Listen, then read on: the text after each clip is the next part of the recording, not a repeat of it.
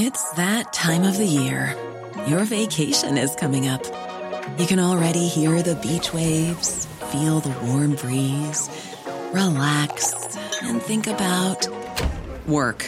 You really, really want it all to work out while you're away. Monday.com gives you and the team that peace of mind. When all work is on one platform and everyone's in sync, things just flow wherever you are. Tap the banner to go to Monday.com. Hey, it's Ryan Reynolds, and I'm here with Keith, co star of my upcoming film, If, only in theaters, May 17th. Do you want to tell people the big news?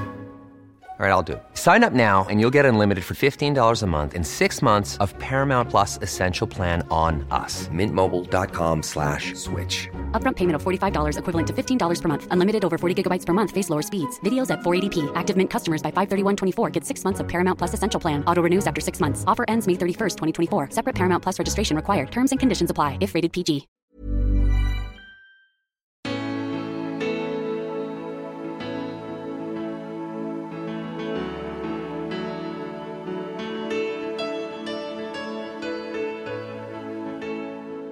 Dags för del 2 med AI-missionären Amer Mohammed. Hur får man med sig medarbetare och företagsledare in i framtiden där artificiell intelligens skapar helt nya kundupplevelser likväl som nya spännande jobb? Vilken bransch kommer att försvinna först? Och hur ser sjukvården ut om några decennier? Och till sist frågan, får vi evigt liv i framtiden? Svaret på de frågorna och många fler kommer här.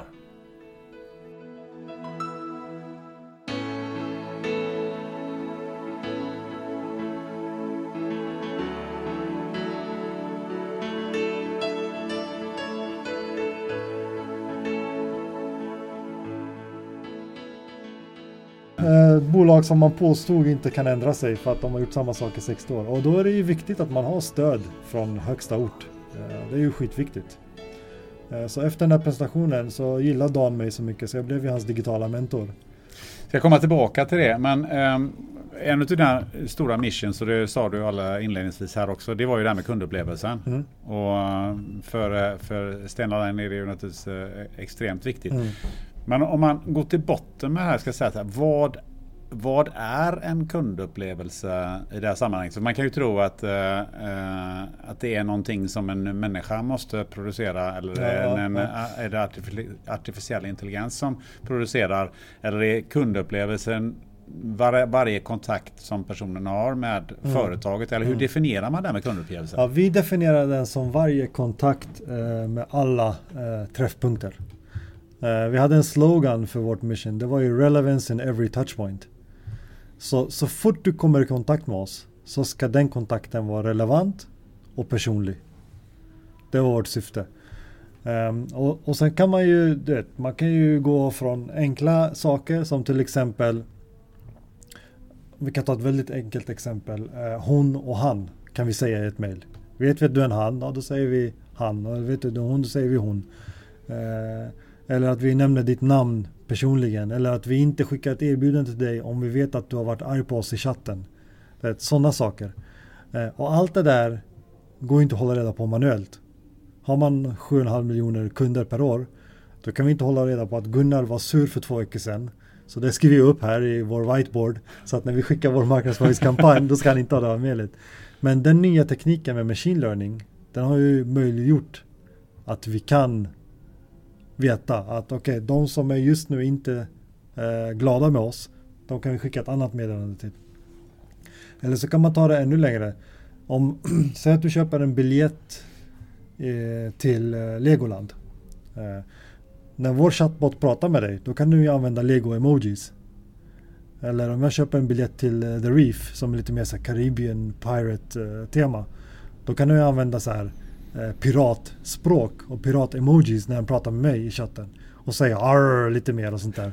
Och det där är ju automatiskt. Det, det är inget som någon människa sitter och svarar på. Utan har man en chatbot då kan man möjliggöra att den är mer personlig beroende på vilken typ av resa du har köpt. Så det är också ett exempel. Eh, för det är de grejerna som gör att man vinner över en kund. Eh, inte inte att man har ehm, det senaste inom serverteknik eller Men eh, det, du har ju sagt så här att människor ska jobba med kundupplevelse och inget annat än kundupplevelse. Allt annat ska automatiseras. Är det så att de människorna som jobbar idag på Stena Line eller vilket Mm. bolag eh, det än må vara ska vara kvar men jobba med andra saker? Ja. Eller är det, är det en helt typ, ny typ av profession som krävs? Nej, alltså det, jag menar det är upp till den individen. Det finns ju vissa som eh, är alltid så här, ja, men det här har jag gjort i 22 år och jag vill inte göra något annat. Så de bara stänger av. Men sen finns det ju andra som har andra personligheter som säger, ja fan vad kul, du behöver inte göra det här skiten som har gjort samma sak i 18 år. Nu kan jag göra något helt annat. Så det, bör, det är mycket upp till en själv hur man vill, eh, om man vill eh, utvecklas eller inte utvecklas. Eh, jag menar, man kan ta ett, ett, ett bra exempel på det här är ju en Apple-butik jämfört med andra butiker. En Apple-butik har ju inga kassor. Eh, Men de har lika många anställda och till och med fler än vad de har i en hm butik till exempel. Jag menar, eh, har du varit inne i en Apple-butik någon gång? Mm. Det står ju Absolut. 40 pers i Apple t-shirtar. Och då kan man ju tänka så här, men hur har de råd med det? Ja, men de har inga kassor, de har inga kassasystem, de behöver inte underhåll för det. De har inte kunder som måste stå i kö i 15 minuter. Ja, då har de råd att ha 40 anställda. Det, kostnaden är densamma. Fast upplevelsen, eh, kundupplevelsen är mycket bättre än en Apple-butik. För jag har aldrig fått vänta i en Apple-butik. Aldrig någonsin. Jag har varit i kanske 22 olika Apple-butiker runt om i världen. Jag har aldrig spenderat mer än 20 sekunder på att vänta. Varför? Så facit finns där. Men ingen av de här butikerna vill göra det.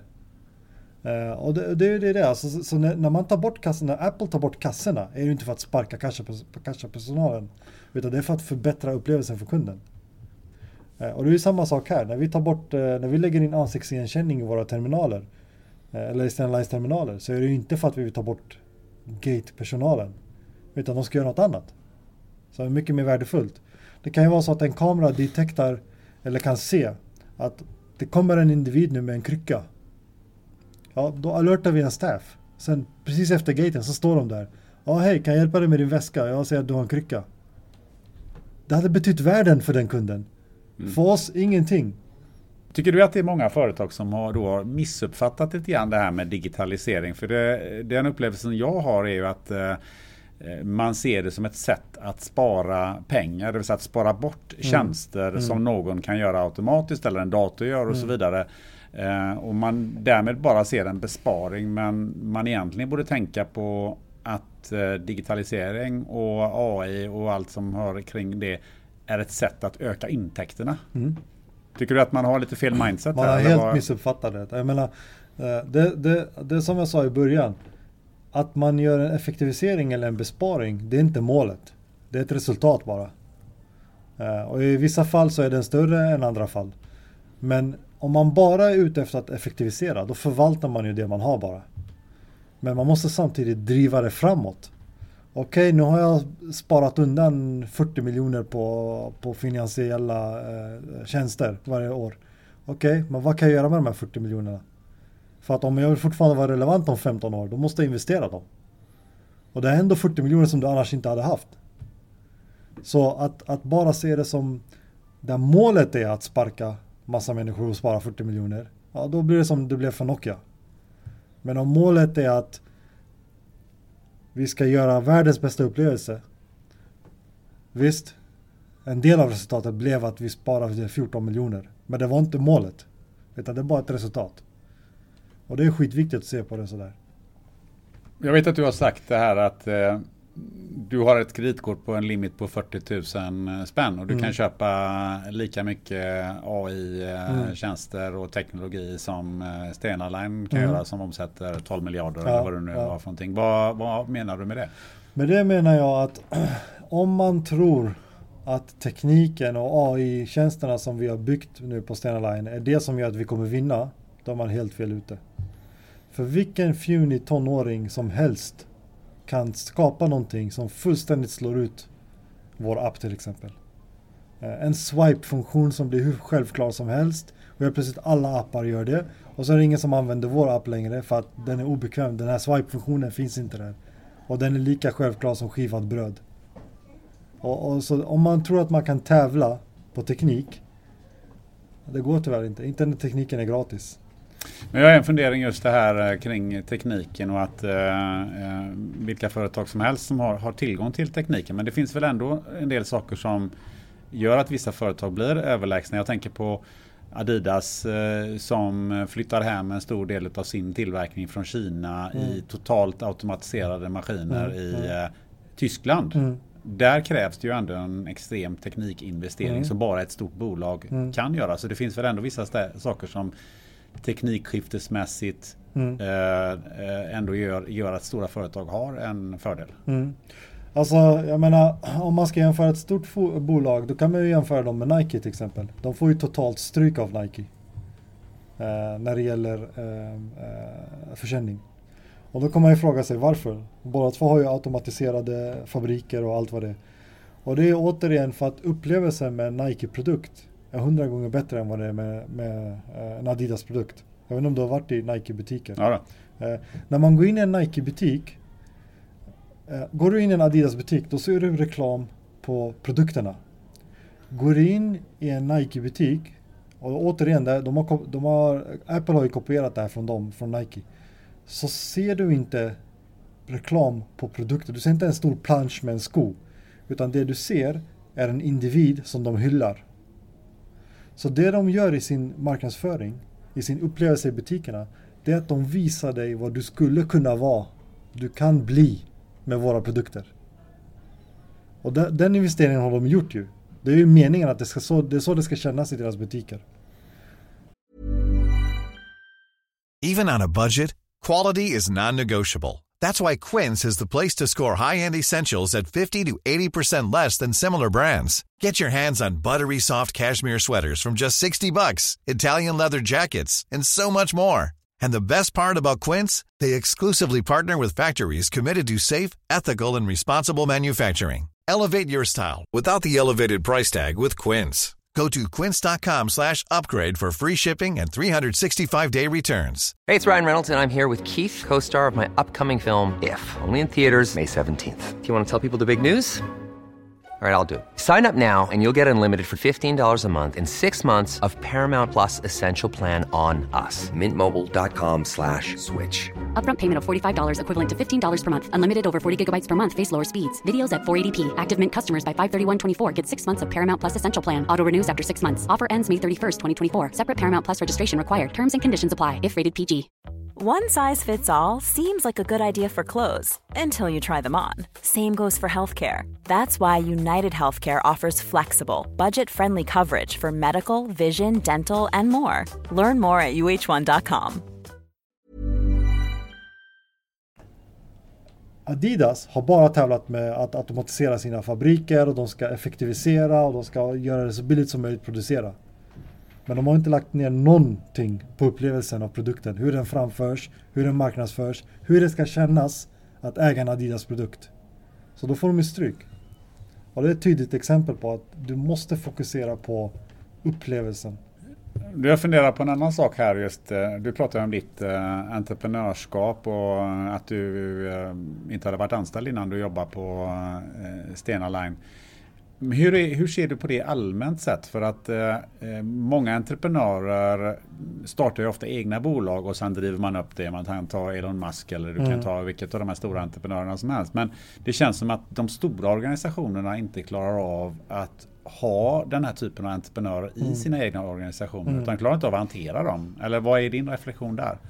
Alltså, jag måste ju ha haft enorm tur med Stena Line då. Och nu på Cap är så pass ny så jag vet inte hur det kommer gå där. Men det handlar ju i grund och botten om tillit.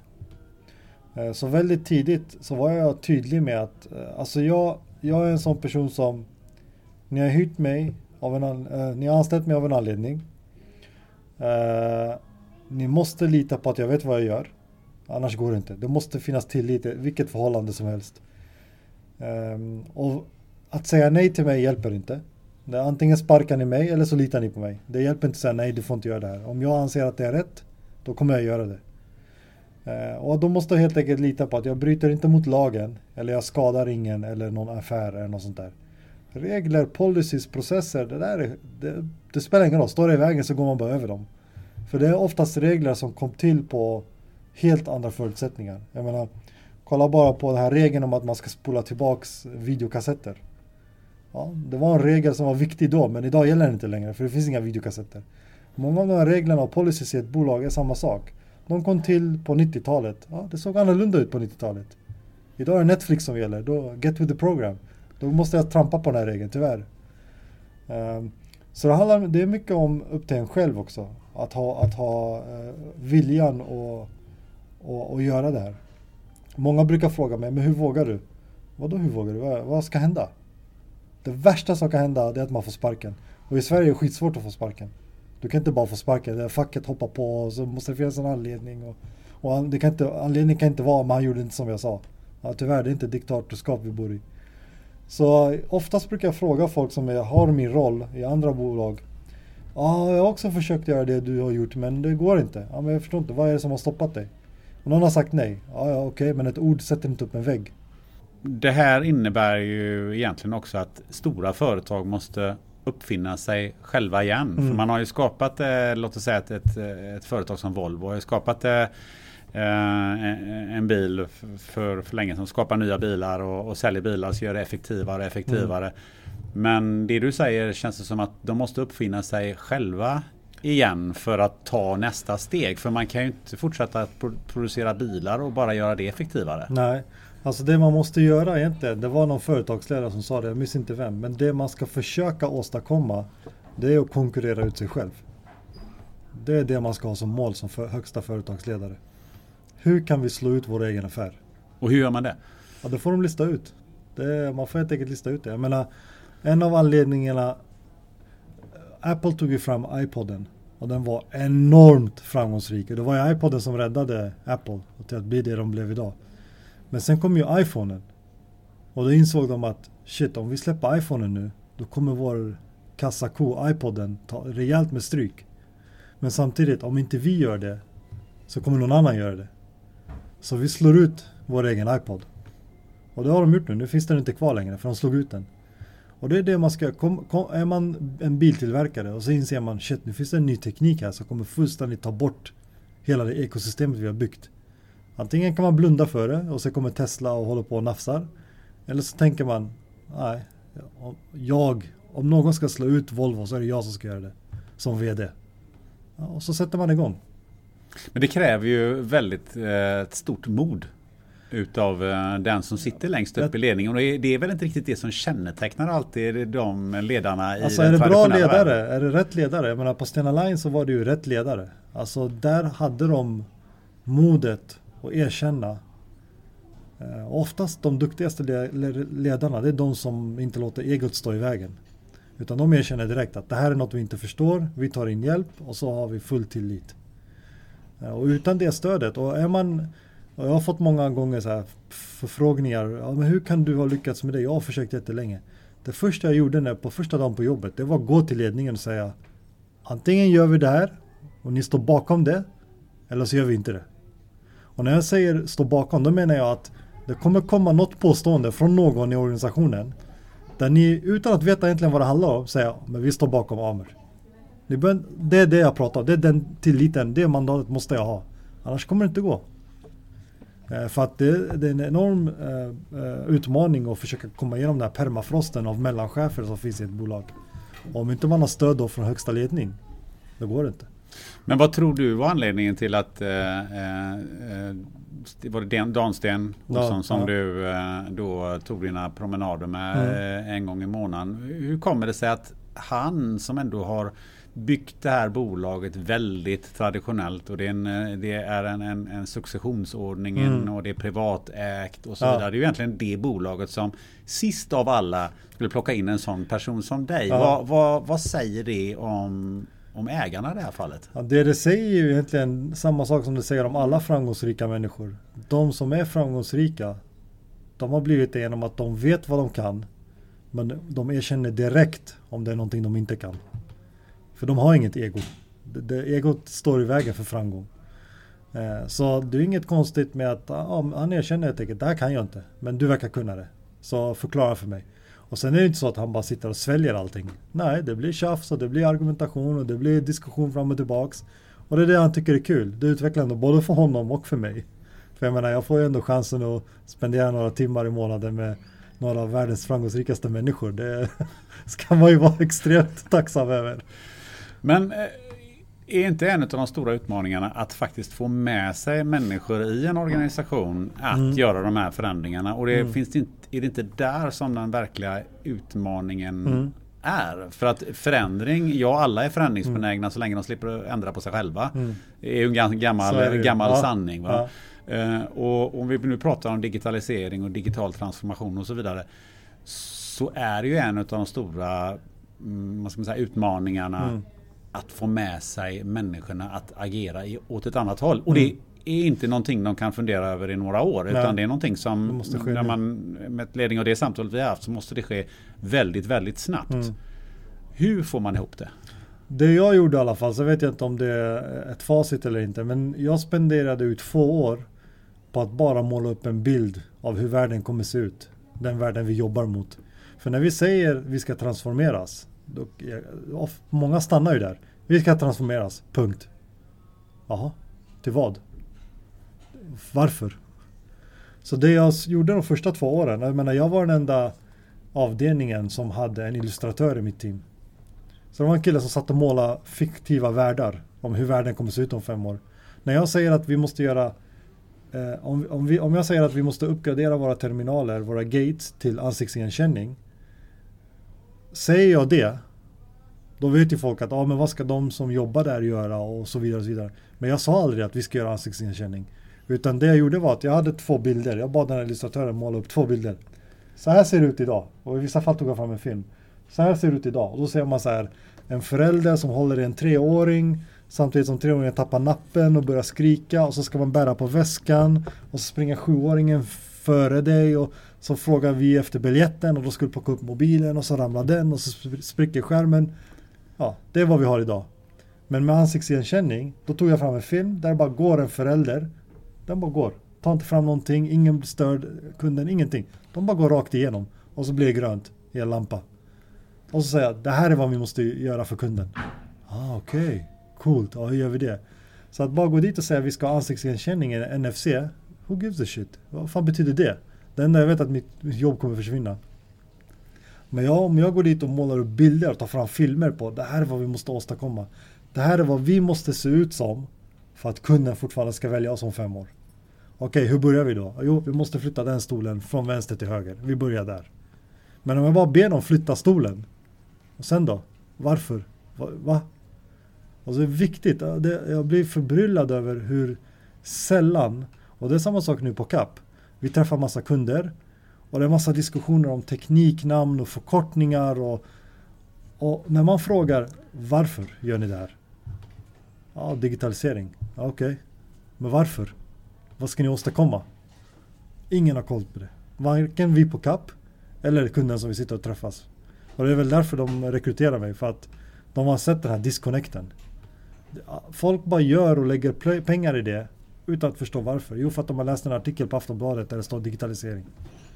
För det är väl också så att eh, vi pratar om förändring i bland personal och så vidare. Men eh, någonstans så är det ju ändå upp i högsta ledningen som förändringen måste ske. Och den uppfattning som jag har fått är ju att det är där oftast den största okunskapen eller rädslan mm. eh, sitter. Mm.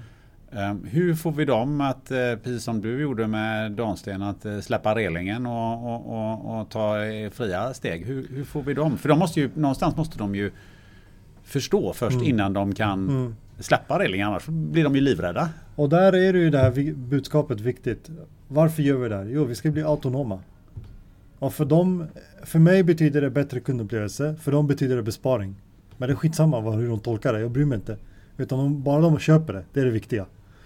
Eh, så när jag går dit och säger vi ska digitalisera, då säger de vadå digitalisera? Ja, ska vi göra papper till mail? Det är där det tar stopp och de behöver inte, varför skulle de förstå mer? Men om jag går dit och säger vi måste bli autonoma. Aha, så vi sparar massa pengar? Ja, det är en effekt av det, men det är inte det som vårt mål. Vårt mål är att bli autonoma. Ja, hur? Ja, i grova drag så här. Ja, okej, okay, så det är en femårsresa och det behövs så här mycket. Och du ska börja med så här mycket. Ja, exakt. Vi får se hur det går. Okej, okay, ja men syftet köper vi. Autonom är autonom. Det finns ingen företagsledare som säger nej till det. Uh, det, Så det är det som är viktigt. Man måste förklara vad endgame är. Inte gå dit och förklara första steget. Ja, vi vill göra en dashboard. Okej. Okay. Måla upp bilder helt ja, enkelt. måla upp bilder. Du, men jag tänkte på det, om vi målar upp lite framtidsbilder kring eh, AI och vad som vad kommer att hända i framtiden. Jag vet att bland annat så pratar vi mycket om personliga assistenter som gör ditt jobb Mm. eller eh, bokar en biljett eller beställer någonting på en restaurang Mm, eller eh, mm. gör en massa sådana här saker. Om vi börjar den änden lite grann. Vad, för, för de här eh, personliga assistenterna kommer ju betyda rätt mycket för Mm. vad jag förstår så kommer assistenter prata med assistenter och då börjar Ja. det bli ganska intressant. Ja, då blir det intressant. Ja, men det är ju den världen. Jag menar, när vi byggde Stina, eh, Stenline Chatbot, så var det samma sak där. Vi tog fram en vision för vad är det för värld vi tror på? Så vi vet vad det är vi ska bygga för. Många bolag gör ju det felet att de, de installerar en chatbot som typ SCB eh, gjorde med, med sin Amelia. Eh, och så kör de den chatboten ett år och så märker de att ah, men den svarar inte alltid rätt på frågorna. Ah, men vi stänger ner det, det var en dyr historia. Men det är ju för att de förstår ju inte vad det är de jobbar mot. Eh, visst, det är en glorifierad FAQ-besvarare idag. Men endgame är ju som du beskrev nyss att inom fem eller sex eller sju eller vad det nu är eh, och antal år så kommer vi leva i en värld där du precis som idag istället för att gå in på KLM eller SAS eller Finairs hemsidor för att beställa en biljett så går du in på Expedia eller Momondo eller någon av de här aggrega- aggregeringssajterna. Och så säger du bara jag ska från eh, Stockholm till Paris, eh, direktflyg, sortera på billigast. Du skiter fullständigt i vem det är som opererar flyget. Eh, den världen kommer bli ännu mer så eh, bortkopplad från varumärkena. Du kommer säga till Siri eller Google Assistant eller vad det nu är om fem år. Du kommer säga, ja, jag, behöver vara i, jag tänkte jag skulle vara i Paris nästa vecka på torsdag och käka lite fondue. Bra, det är allt du behöver säga.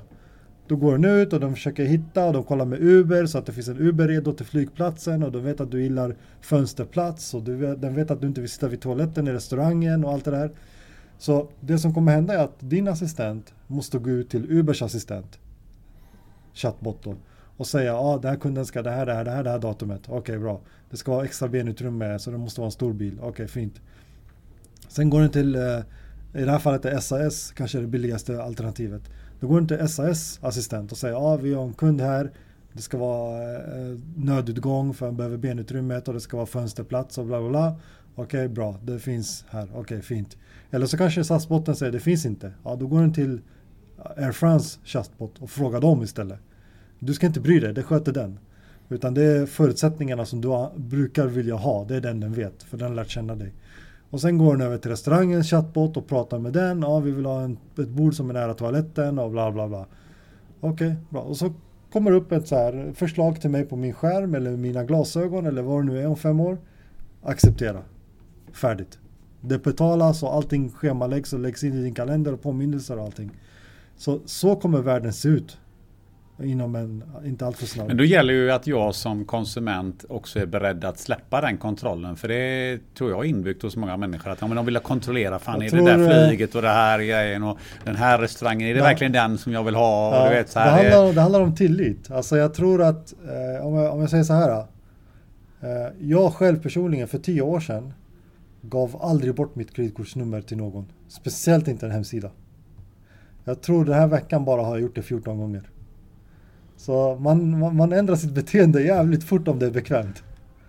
Eh, så görs de här grejerna bra och det blir bekvämt. Det är väl klart som fan att du bara ska säga en mening och så sköts allting. Det här kommer ju innebära rätt mycket förändringar för rätt många branscher, för att Mm. säga alla branscher egentligen.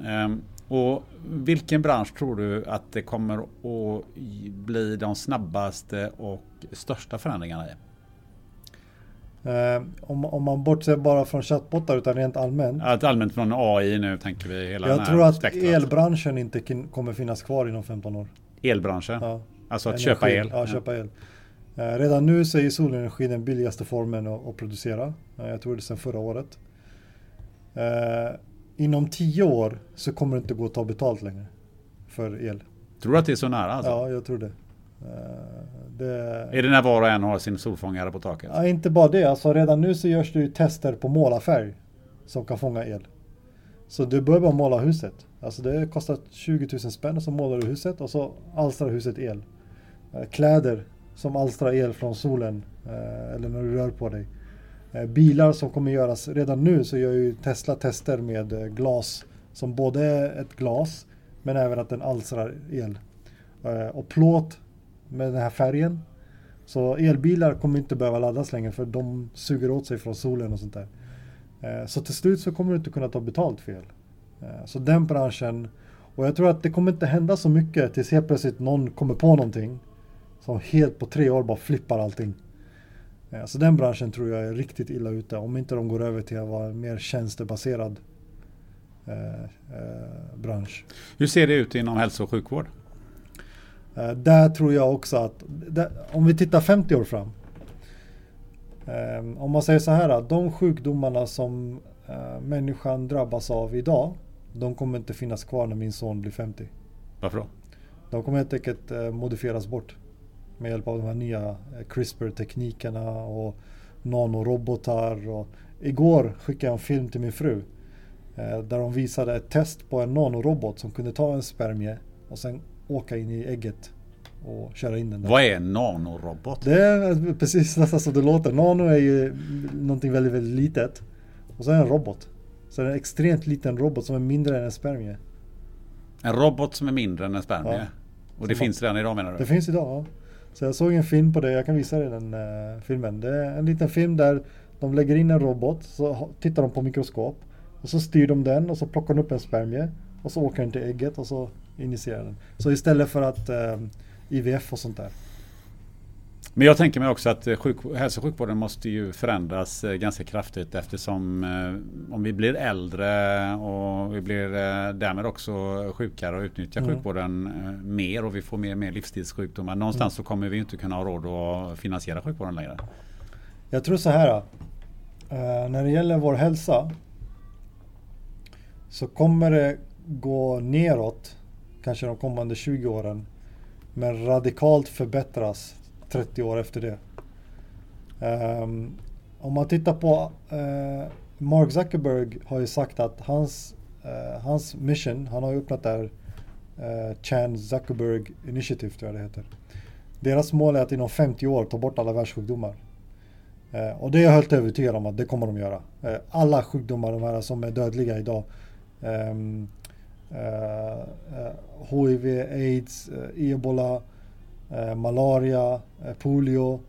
ehm, och så finns det en massa mer. Jag kan inte namna. Är det genom genmodifieringar menar du då? eller? Genmodifiering, precis. Eh, eh, sjukdomar, eh, hjärnsjukdomar, hudsjukdomar, allt sånt där. Det, redan nu så har de gjort det i Kina ju. Det blev ett jävla liv eh, för någon hade modifierat en bebis. Eh, eh, så det, det kommer att försvinna, det är en garanti.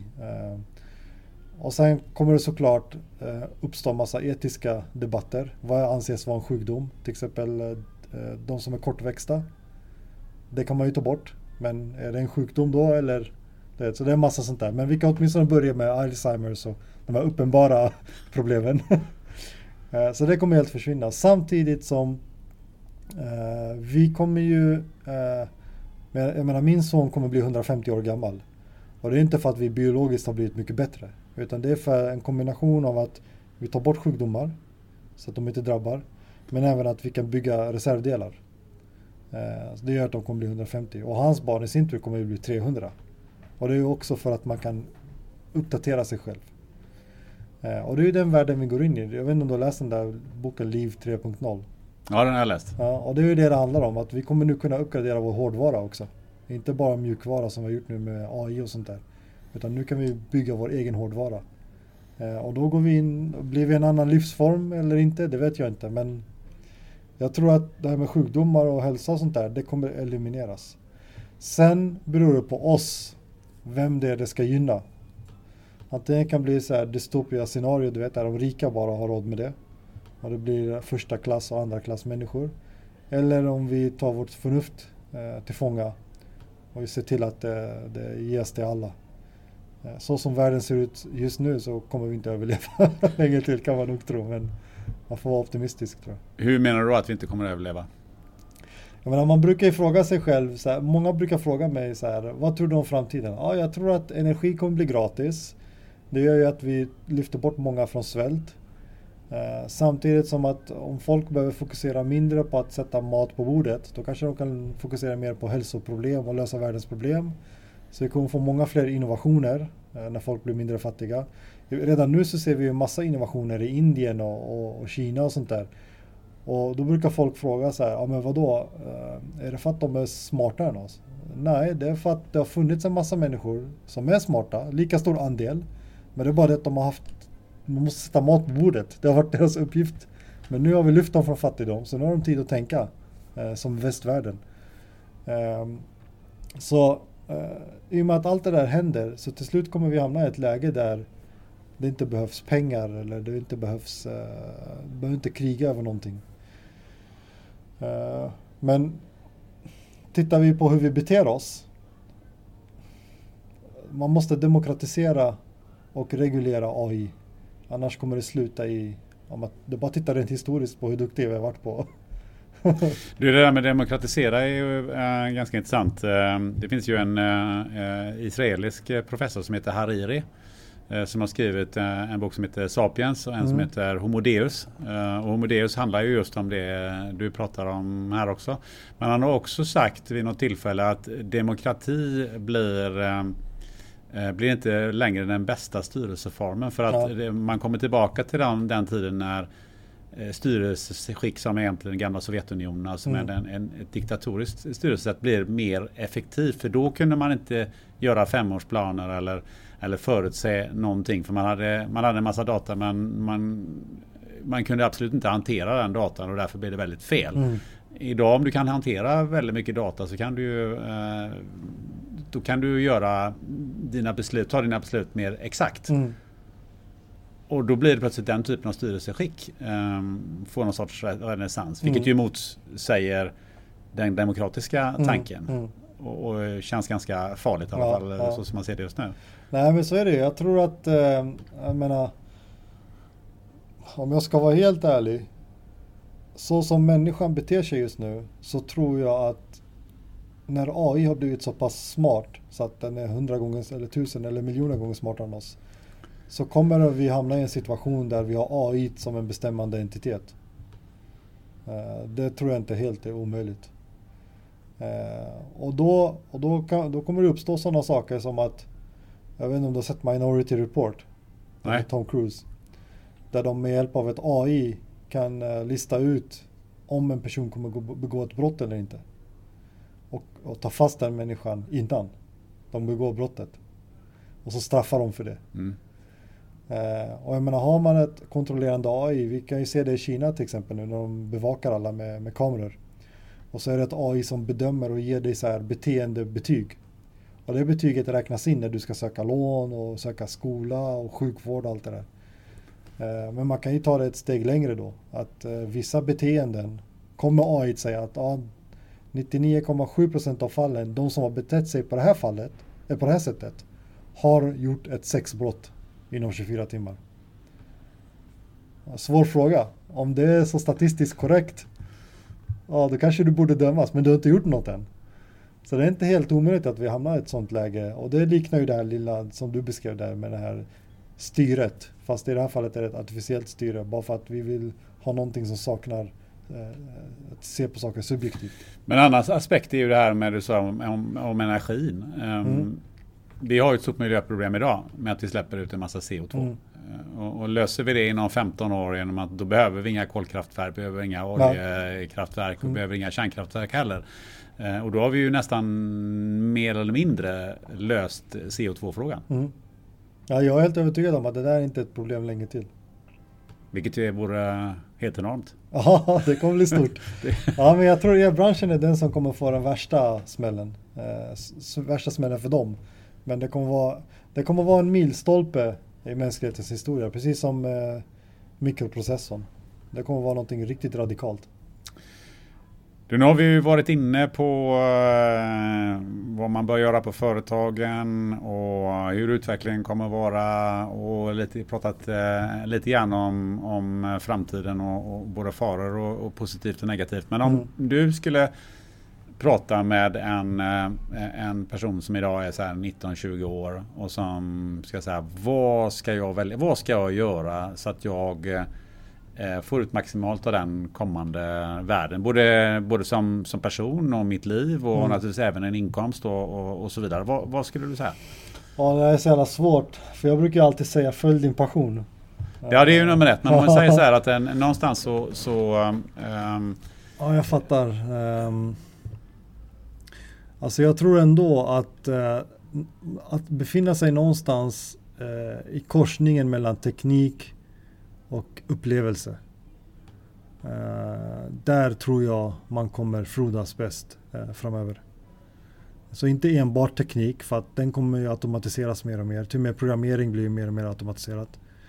Eh, men att förstå tekniken väldigt bra och sen ha intresset för kundinteraktionen och kundrelationen. Om man befinner sig däremellan samtidigt som man förstår eh, ekonomi eh, väldigt bra. Eh, då kan man komma hur långt som helst tror jag. Det kräver ju rätt mångfacetterad utbildning. Ja, det gör det. Och eh, jag menar, idag så är utbildning någonting, inte som, alltså jag kan säga så här, av de människorna jag anställde så var det ingen av dem jag tittade på deras utbildning. Eh, utan det var mer vad de har gjort. Eh, för att i, idag, jag menar, jag brukar se så här, eh, mina yngre släktingar, de kan sitta och kolla på Youtube i flera timmar och då är det någon så matematiker i Indien som förklarar en funktion mycket, mycket bättre än läraren gör på deras skola. Så alltså, det här med utbildning, det handlar om egenintresse. Jag menar, har man en person som intresserar sig för företagsekonomi till exempel. Du behöver ingen utbildning för det utan det är bara youtubare så får du lära dig allt du vill av de senaste. Eh, tycker du att dagens eh, här, utbildningsutbud bland högskolor och universitet motsvarar det som vi faktiskt är på väg in i? Nej, nej, nej, absolut inte. Och jag tror det, jag satt i en panel i Almedalen i, i somras. Där vi pratade om just det här med utbildningar och, och vad man ska göra. Och problemet där är ju att när man pratar utbildning så säger man ja men vi ska väl eh, vi stoppar in iPads i alla klassrum och så har vi digitaliserat det. Nej, alltså det man måste göra är fråga sig vad är klassrummet till för? Alltså vad är, vad är läraren och klassrummet, vad är utbildningsväsendet till för? När jag kan bara fråga min telefon när andra världskriget startade. För det är ju det man får lära sig i skolan. Årtal och, och historia och sånt där. Ja visst, men det var under en tid när de här inte fanns. Men om jag kan fråga och få veta vad som helst härifrån vad ska skolan vara till för? Om jag kan lära mig de senaste matematiska formlerna från de som driver och är ledande i det fältet just nu, härifrån. Vad är skolan till för? Det är det man ska fråga sig. Om man hoppar då till eh, en, eh, om du skulle gå ut till en företagare eller ett företag och säga så att eh, det här, de här grejerna skulle jag råda er att göra. Mm. De närmaste fem åren? Vad skulle du, vilka, vilka handtag skulle du vilja ge dem? Eller vad säger, de ska hålla sig ja. Det här måste vi satsa på. Det första, alltså jag har ju tagit fram en sån här infographic, alltså en karta, diagram. Där jag beskriver steget, stegen mot att bli autonom. Och det första steget där är ju att man måste se till att bolagets data är tillgängligt för alla. Internt och externt. Så inte bara internt utan skolor, eh, hackargrupper, meetups, vad som helst. Varför då? Det är för att eh, den typen av innovation som skapas i ett meetup, alltså ett meetup är typ en grupp människor som samlas en gång i veckan och hackar sönder, eh, hackar sönder, men de programmerar ihop lite coola tjänster baserat på öppna API. De tar lite väderdata och blandar det med lite SI tidtabell och så visar de en liten ikon vid tid, tiden i tidtabell. Det, det är så hitta på grejer, de tycker det är ball. Ehm, du kommer, som bolag kommer du aldrig kunna skapa all den innovation själv. Utan du måste låta andra göra det. Och sen är det självklart så att det datan som går utanför kommer ju vara säkrat och anonymiserat och aggregerat. Men du ska ändå dela med dig. Um, så det är det första steget. Du måste se till att all data är tillgängligt internt och externt. Även om du inte vet vad du ska göra med det. Allt ska, måste bli tillgängligt. Steg nummer två sen, det är att blanda in machine learning och AI och sånt där. Och då är det bara i syftet att eh, supporta dig i dina beslut. Ingenting annat. Eh, så har du någonting, till exempel på Stena Line så hade vi någonting där vi brukar eh, forecasta antalet passagerare. Och det gjorde vi i Excel traditionellt sett. Men nu eh, istället för Excel så använde vi eh, ett AI som tittade på historisk data, titta på lite andra datakällor som väder och så vidare. och sen kunde den komma fram till att okej, okay, de kommande om 40 dagar på den här avgången så kommer det vara så här många passagerare. Men det var bara support. Det var support av mitt beslut. Det var fortfarande mitt beslut att acceptera den siffran eller inte. Ehm, så det är där man ska börja. Samla upp datat, göra det tillgängligt och sen börja nosa på machine learning för att eh, supporta dig i dina beslut. Ja, men vi börjar närma oss slutet på den här intervjun. Um, och hur tycker du det här har varit? Jo, det har varit kul. Uh, väldigt avslappnat. Jag gillar när det inte blir så här för officiellt. Men om du skulle sätta dig i min stol, om du skulle vilja sätta någon framför dig som mm. du skulle vilja snacka med, vem skulle det vara? Det beror på hur djupt du vill gå, men om man vill veta mer om AI och dess möjligheter och vad det faktiskt är för något. Så finns det en kille som heter David Fenderich eh, som jobbar på 1050 i Göteborg. Uh, han är skitskön för att han är en extrem nörd. Men uh, lätt för att förklara saker. Uh, och det gillar jag. Så man lär sig väldigt mycket om den tekniken. På ett enkelt sätt. Grymt bra tips. Mm. Um, slutligen om man vill ha tag på dig eller följa dig eller så. Hur ja. gör man då? Uh, det lättaste är väl bara att mejla mig tror jag. och då mejlar man? Ja, det är förnamn.efternamn snabel Finns du på sociala medier? Det finns jag. Jag tror jag heter, på Twitter heter jag Amer Biztech. Så det är B-I-Z Tech. Eh, på Instagram heter jag eh, Remanis. R-E-M-A-N-I-S. Och på LinkedIn finns det också? På LinkedIn är det bara att söka Amer Mohammed så dyker jag upp där först. Perfekt. Mm. Ett otroligt stort tack för att du ställde upp på det här. Tack själv. Tack så mycket. Tack. Tack för att du har tagit dig igenom två avsnitt av spännande möten med Amer Mohammed. Hoppas verkligen du gillar dem. Själv har jag av naturliga skäl lyssnat ett antal gånger och varje gång har jag hittat nya guldkorn och nya aha-upplevelser. Vill du diskutera AI eller bara kommentera podden så gör du det som vanligt på våra sociala medier. Och gå väldigt gärna in på iTunes och betygsätt podden. Vi är med full fart på väg mot ljusare tider och full fart blir det även i podden nästa vecka. Aten, Aten i våran stad. För att då snackar jag om, om hela vägen fram och så visar jag det loppet och då hör jag det och alla skrattar varenda gång. Så att det, den är lite kul. Då möter vi Sveriges snabbaste man genom tiderna över 110 meter häck, Robert Kronberg. Till dess, sköt om varandra och gå ut och njut av ljuset mitt på dagen.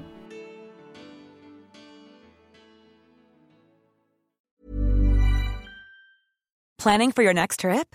Elevate your travel style with Quince. Quince has all the jet setting essentials you'll want for your next getaway, like European linen, premium luggage options, buttery soft Italian leather bags, and so much more. And is all priced at 50 to 80% less than similar brands. Plus, Quince only works with factories that use safe and ethical manufacturing practices. Pack your bags with high-quality essentials you'll be wearing for vacations to come with Quince. Go to quince.com slash pack for free shipping and 365-day returns. Hold up. What was that? Boring. No flavor. That was as bad as those leftovers you ate all week. Kiki Palmer here, and it's time to say hello to something fresh and guilt-free. Hello Fresh. Jazz up dinner with pecan-crusted chicken or garlic butter shrimp scampi. Now that's music to my mouth. Hello Fresh. Let's get this dinner party started. Discover all the delicious possibilities at hellofresh.com.